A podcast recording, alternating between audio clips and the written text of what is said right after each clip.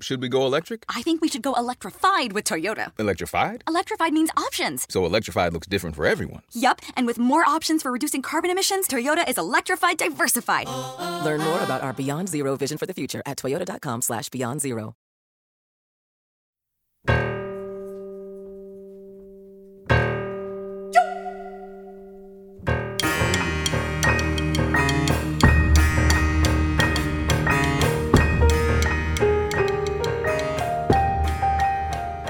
This is Radio Atlantic. I'm Isaac Dovere.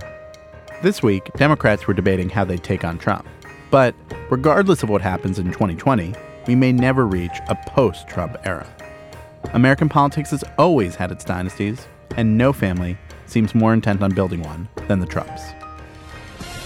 Let's talk politics now in campaign trail mix. Today we have predictions of a new political dynasty. the last few decades, the Trump family business has been real estate, but for the next few decades, the Trump family business might be Republican politics. Trumps will be a dynasty that will last for decades, propelling the Republican Party into a new party. Trump campaign manager Brad Parscale got into some trouble over the weekend, saying the Trumps will be a dynasty that lasts for decades.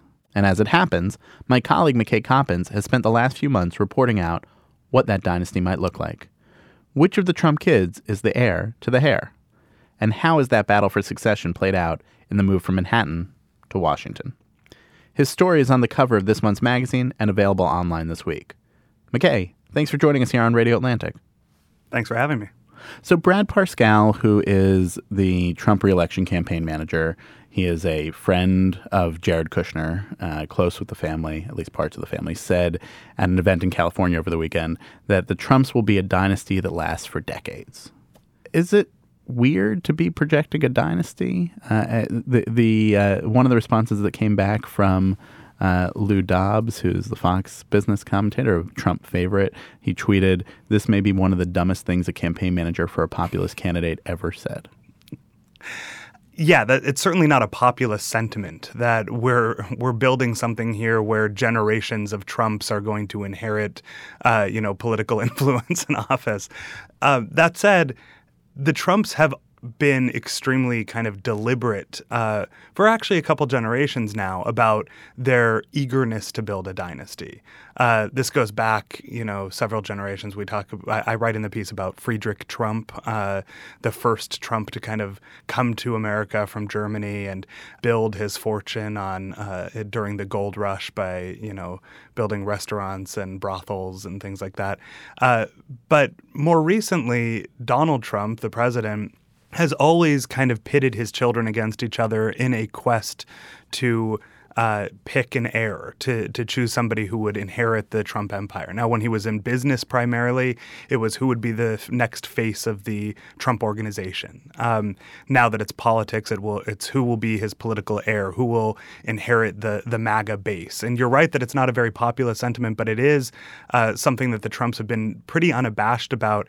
As with kind of everything they do, uh, they don't they don't waste a lot of time on pretenses and uh, and subtext. And uh, I, I, think that the fact that Brad Parscale is out there saying this just kind of uh, confirms that this is the way the family is thinking. Right. It, it is not, as you point out in your piece, a normal thing for presidents to have their children mm-hmm. working for them in the White House. But when uh, Trump, as president elect, was not confirming that Ivanka Trump would work in the White House. And in fact, for the first month or two, she was not working in the White House it was always seen as just a matter of time, and that Jared Kushner would work in the White House, and that, of course, uh, Donald Trump Jr. and, and Eric Trump would run the business. It, nobody who has watched the Trumps for more than 10 minutes was surprised by any of this. Yeah, that's right. I mean, even during the campaign, uh, the Trump campaign, which was kind of famously volatile and uh, and constantly in kind of various states of chaos, went through a lot of different aides and advisors and campaign officials. But the one constant was his kids were yeah. always, to one degree or another, involved. Right. right? Uh, that's partly a function of Donald Trump's personality. He is somebody who uh, inherently distrusts people but assumes that if you're blood, uh, you have a better chance at them not screwing you over, frankly. Uh, and, and, so he's always kept his children close in that regard, but he's also always kind of pitted them against each other to compete for his affection and respect and approval. Um, and so it may have only been a matter of time before Ivanka and Jared entered the White House, but really all of his adult children, to one extent or another, um, are involved somehow. They're involved in the business, they're involved in the politics, the campaigning, the White House, the policy making, and that's how he likes it. You spent a lot of time on this topic of succession. What is going to happen? Why do you think it matters when we think about it beyond just, okay, who will have the rights to the brand, essentially, who'll be deciding where one hotel goes versus another. What what is it about this topic that specifically, when you think about the future of American politics, the future of American life, uh, this makes a, a difference in? So this was actually one of the issues that I knew we would have to address coming into the story, which is that the idea of a Trump dynasty will seem absurd on its face to some readers. Um, the idea that Trump will be anything other than kind of this fluke in electoral politics uh, will uh, be met with a certain amount of skepticism. Uh, I try to make the case in this piece that people should drop some of that skepticism. Uh, Trump has only been on the political stage for a few years, but in that brief amount of time, it's been remarkable how much influence he's had, especially on the Republican Party and conservative politics. I mean, the, I, I, think about uh, in, in, during the transition, Stephen Moore, the economist who was going to be appointed to the Federal Reserve before he had some problems that caused him mm-hmm. to pull back, uh, he said in a meeting with people on the Hill, Republicans on the Hill, this is the party of Trump now. Mm-hmm. And people, Republicans, oh, how could it be? What are you saying? And that was maybe a, a month after Trump won election. I talked to Moore that afternoon, and he said, "I don't know why this is so complicated for people. It was the party of Reagan, now it's the party of Trump. He's the president." But even then, I don't think anybody would have been able to predict just how much and how quickly mm-hmm. Trump has redefined the entire Republican Party around him and and his personality and his politics to the extent that he has clear politics. Well, right, and you could say that this is a cult of personality. That these are just people who are excited about Donald Trump as this kind of unique figure, and once he's gone, everything will revert back to normal. But I do think that Donald Trump whether it was on purpose or on accident, laid out a new playbook for Republicans, and it's based in nationalism and nativism and uh, and, a certain brand of Republican politics that does break from the orthodoxies of the past. And if you need any uh, indication of whether Republicans are embracing that, you can read this piece. There, there's a whole section where I have pretty high level Republican officials kind of falling all over each other to praise Don Jr um, as the future of the party, somebody who has a bright future. He he could he could run for office. He could be chairman of the RNC. I mean, the, the, these ideas that Don Jr. is going to be this major player in Republican politics would have been preposterous just a couple years ago. But the fact that he is being uh, heralded as kind of the next generation of Republicans uh, says a lot about where the party is and why this kind of succession battle matters because the consequences, I think, will reverberate well beyond just the next couple of years. It'll be what the Republican Party continues to stand for. And, you know, on top of all of that, the Trump's business holdings, their media prominence, all of that stuff will make them a fixture of American life for a while. Yeah, you have in your piece that there was some polling done of Don Jr. maybe running in a Western state uh, that is not obviously a place where he lives. right. um, but the possibility of that happening seems at least uh, conceivable. Uh, and mm-hmm. Uh, and then if he were to run, if he were to win, then he would be a governor or senator, and that's it. Yeah, that, that then he is part of the, the political world in his own right. That's right. And you know, people who don't follow this stuff very closely probably assume that Ivanka is the one who's going to be the heir, right? She's always been Trump's favorite. She's the one in the White House. Uh, she was the one who was the, the co-star of The Apprentice, essentially. right? That's right. And and during the campaign, she was much more visible than Don. Um, but what we've seen over the last couple of years is Don has really kind of emerged as this MAGA celebrity. He's out on the campaign trail constantly. He draws big crowds. People go crazy for him, and he really mimics his father. Whereas Ivanka is much more cautious and polished and and cares still about kind of approval from the elites. Uh, Don Jr. is 100% replicating what his father does on the campaign trail, which is he goes out there and he makes crazy jokes and he has applause lines and he he kind of whips up the crowd into a lather and uh, and that's made him this kind of interesting figure and uh, in conservative politics, and has made it so that he he really is kind of positioned now to take advantage of his father's base in a way that Ivanka may not be.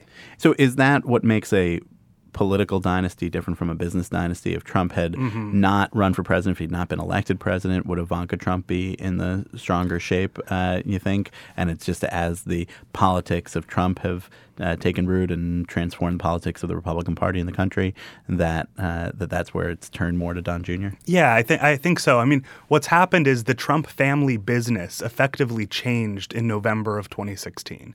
They were a, a, family that was built on business and real estate, and especially television. That that was kind of their main moneymaker at that point.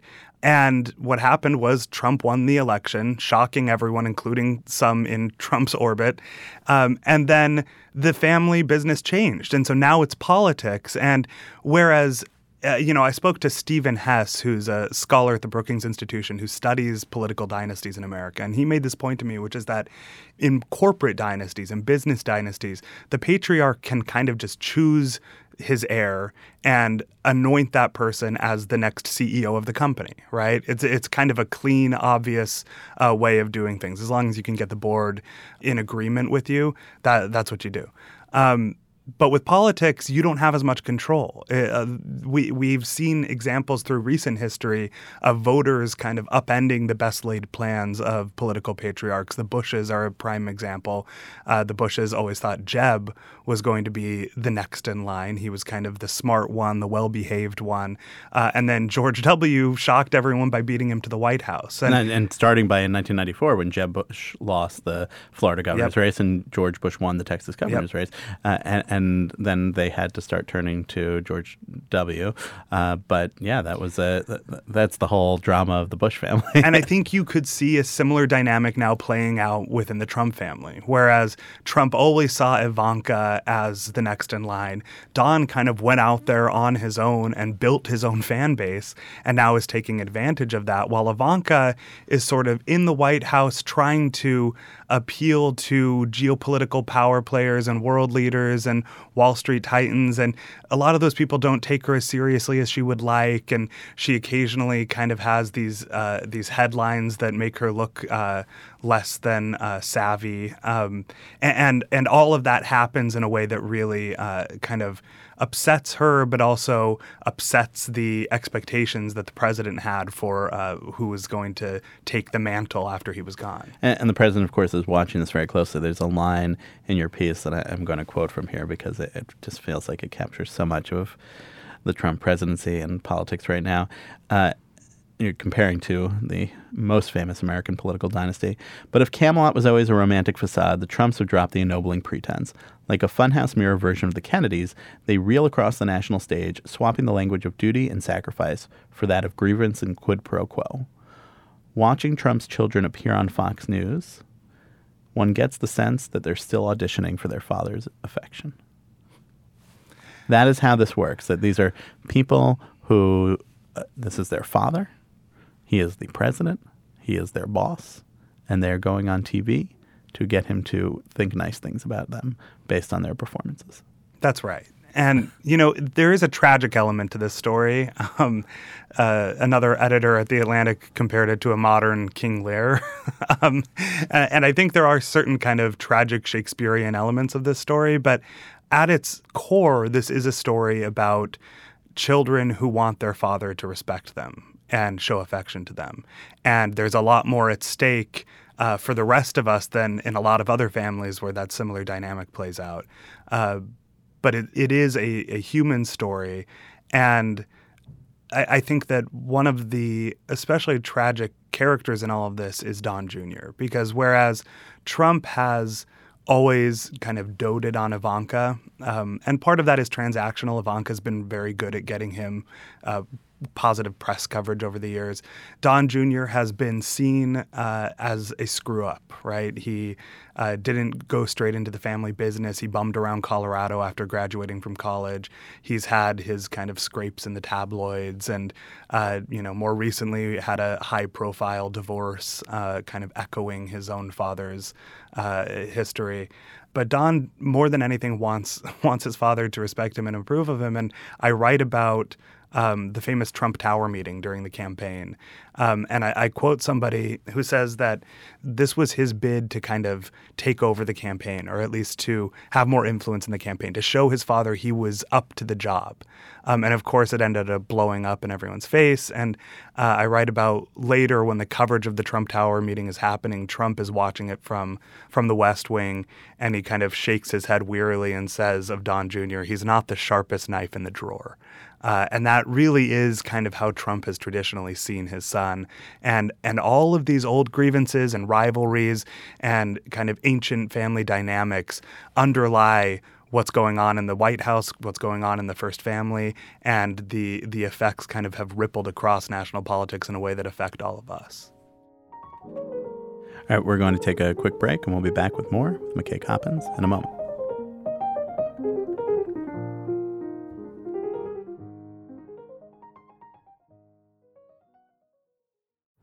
So, should we go electric? I think we should go electrified with Toyota. Electrified? Electrified means options. Yes, we could go all electric with a Toyota BZ4X, but then there are hybrids like Grand Highlander, or we could do something in between like a RAV4 plug-in hybrid.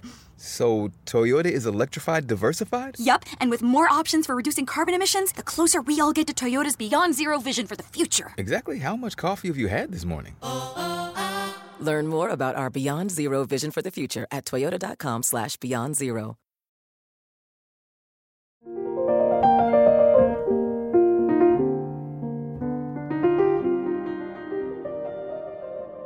We're back with McKay Coppins, staff writer for The Atlantic and the author of the cover story in the latest print edition of The Atlantic about the Trump family succession.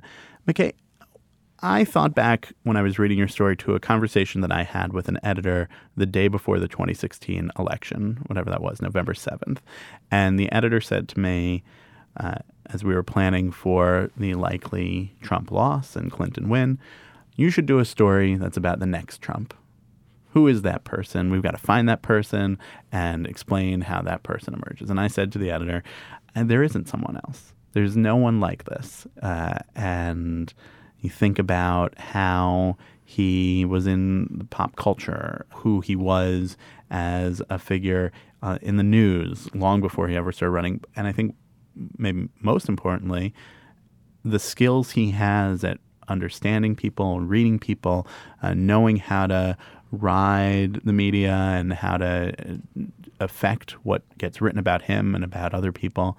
That is unique to him, it seems uh, to me. A- and so uh, I really push back on this story. Of course, um, the the fight that I had with my editor about it, uh, maybe debate, uh, ended up being moot a few hours later the next night. Uh, and I, I never did embark on that story because the next Trump was Trump at that point. But is there, when you look at any of the children, do they have what Trump has? What what Donald Trump has?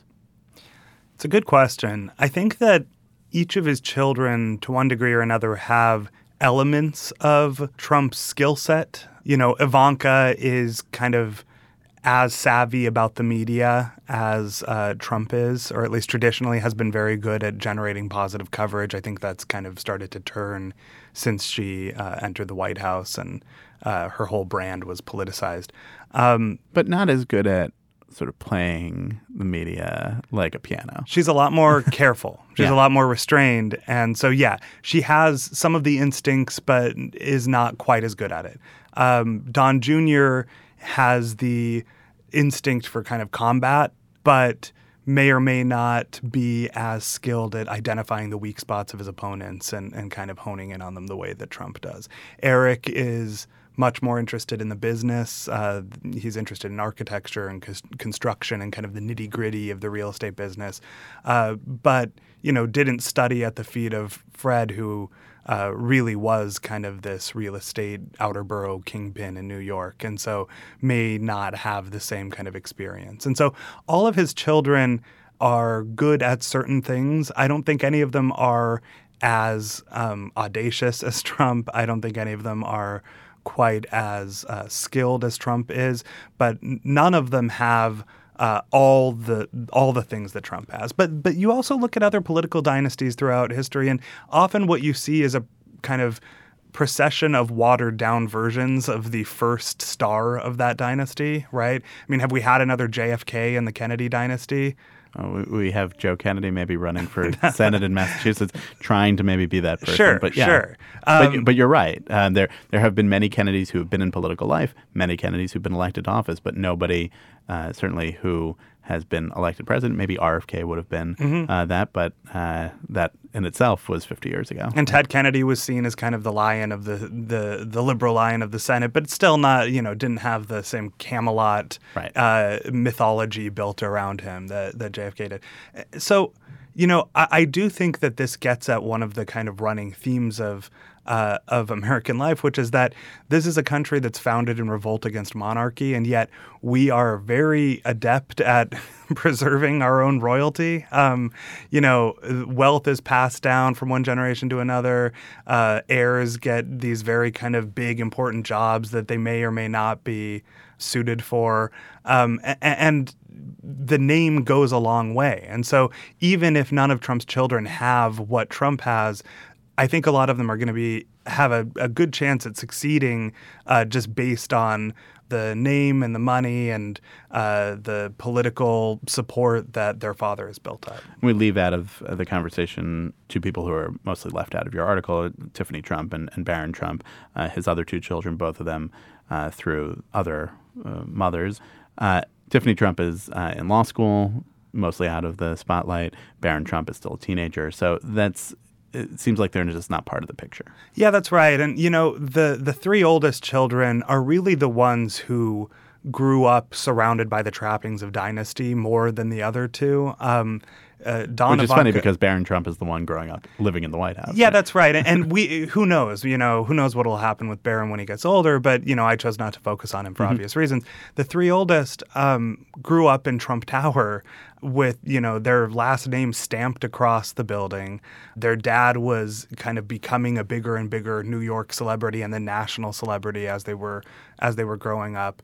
Um, you mentioned in your piece Michael Jackson, who had an apartment in Trump Tower, used to stop by to play video games. That's right. They, they kind of lived in this bizarre, almost Richie Rich style fantasy world where they had all the you know toys and games and access to celebrity, and they rode around in limousines.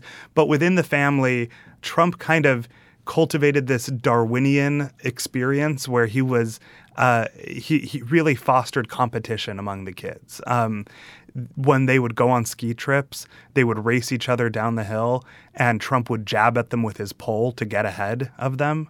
Um, and his his favorite kind of maxim was that you should never trust anyone, and he would test the kids by asking them if they trusted him, and if they said yes, he would reprimand them. Didn't they know that they were not supposed to say yes? I mean, doesn't that game work once? Maybe, although I, I, you know, I have to believe that the kind of the child's instinct to trust your father maybe leads you to be like, "Are you sure I'm not supposed to say I trust you?" um, anyway, I mean, but that was the kind of family that they grew up in, and so um, Tiffany and Barron, kind of being separate from all of that, were spared largely from that contest. But that contest between the kids has its roots when they were very young and has really continued today. We've been talking a lot about the dynamics between the president and his children and the children with him. This, of course, is also about the dynamics between the children. And since you've identified uh, Ivanka Trump and Don Jr. as the main combatants in this fight for succession, what is the relationship between them? Uh, how are they going about it, knowing that this is all being watched from uh, the uh, the couch or uh, from afar by uh, the president himself? This was one of the most fascinating things to me as I was reporting out the story, and it was a question I asked everyone I talked to. It Was kind of what is the the actual sibling relationship like between these these people, especially Ivanka and Don, as they are engaged in this kind of high stakes power struggle. Um, and I think it's hard for a lot of people from the outside to understand kind of how these wealthy, powerful families work because it's not as if Ivanka and Don are not speaking to each other, right? They're still part of the family. They still are, you know, show up at Christmas or Fourth of July parties and see each other and talk. Um, but what I found while reporting this story is that each of them, particularly Don and Ivanka, uh, and also to a lesser extent Jared and, and Eric, have kind of their own orbits of allies and loyalists and advisors who are doing their bidding. And what I found is that as Don has been ascendant over the last couple of years, and Ivanka has at times struggled in the White House. Um, we've seen their kind of these two camps grow more and more suspicious of each other, and uh, the two siblings more and more worried that the other's lieutenants are kind of out there planting negative stories about them or knifing them or or whatever. And that was something that was actually hard for me to navigate as a as a reporter, trying to kind of talk to people and sussing out who was loyal to whom and who had an agenda against whom and, and all of that. Do they like each other as brother and sister, or is it just beyond that? I don't know. I think that sure. I think they, you know, they like a lot of sibling relationships, I think it's complicated, right? I think that they, at times, you know, they had they they share this very intense history together that I think has bonded them in certain ways. Um, but they also, you know, see the world in very different ways and see their own kind of trajectories in very different ways. And sometimes uh, they've come into conflict with each other over that. Um, a few days before the midterm elections, there was this story that was published in McClatchy uh, under the headline Trump Kids on the Campaign Trail, Don Jr. wows, Ivanka disappoints. And Ivanka's kind of team was enraged uh, about the story, and they thought that Don was behind it. Um, and then later, Don confronted Ivanka over rumors that her team was undermining him in off the record conversations with reporters. And uh, according to someone familiar with the conversation that I talked to, uh, he said, Tell your people to stop trashing me to the media. And so that I think shows first the kind of unusual nature of this relationship. This is not a kind of conversation that would happen in very many families in the world. On the other hand, it shows that they are still talking to each other and are kind of aware of uh, the the jockeying that's going on. So, what does this mean going forward, uh, and how much of it depends on whether Trump is reelected or is a one-term president? I think Ivanka's future is much more reliant in some ways on Trump getting reelected because a lot of her power is derived directly from the jobs uh, that her father can give her, right? Uh, Trump has been out there floating her name for everything from uh, president of the World Bank to UN ambassador, um, and in the meantime has kind of traveled the world speaking at important conferences and appearing with world leaders. Uh, but she's only able to do most of that because her father is president. If that goes away, I, I don't know what her future is. I, I've spoken to people who think that she doesn't want to go back to kind of hawking handbags and, and luxury condos. She wants to be this sort of kind of international figure with political clout, and and uh, and I don't know how realistic that is if her father isn't there to help her achieve it.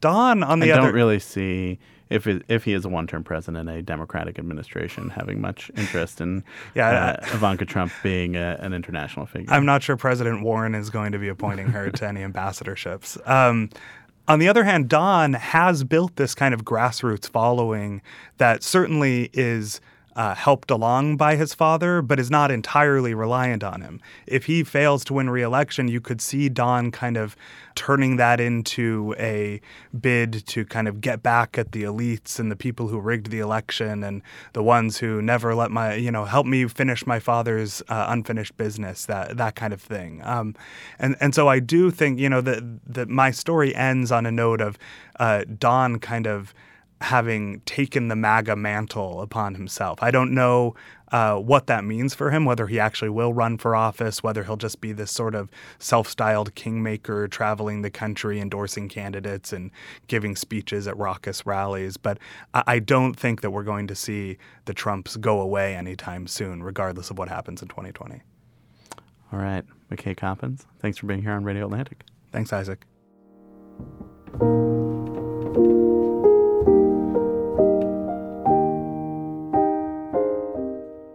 That'll do it for this week of Radio Atlantic. Thanks to Kevin Townsend for producing and editing this episode, and to Katherine Wells, the executive producer for Atlantic Podcasts. Our theme music is the Battle Hymn of the Republic, as interpreted by Jon Batiste. You can find show notes and past episodes at theatlantic.com slash radio. If you like the show, rate and review us on Apple Podcasts and subscribe in your preferred podcast app. Thanks for listening. See you next week.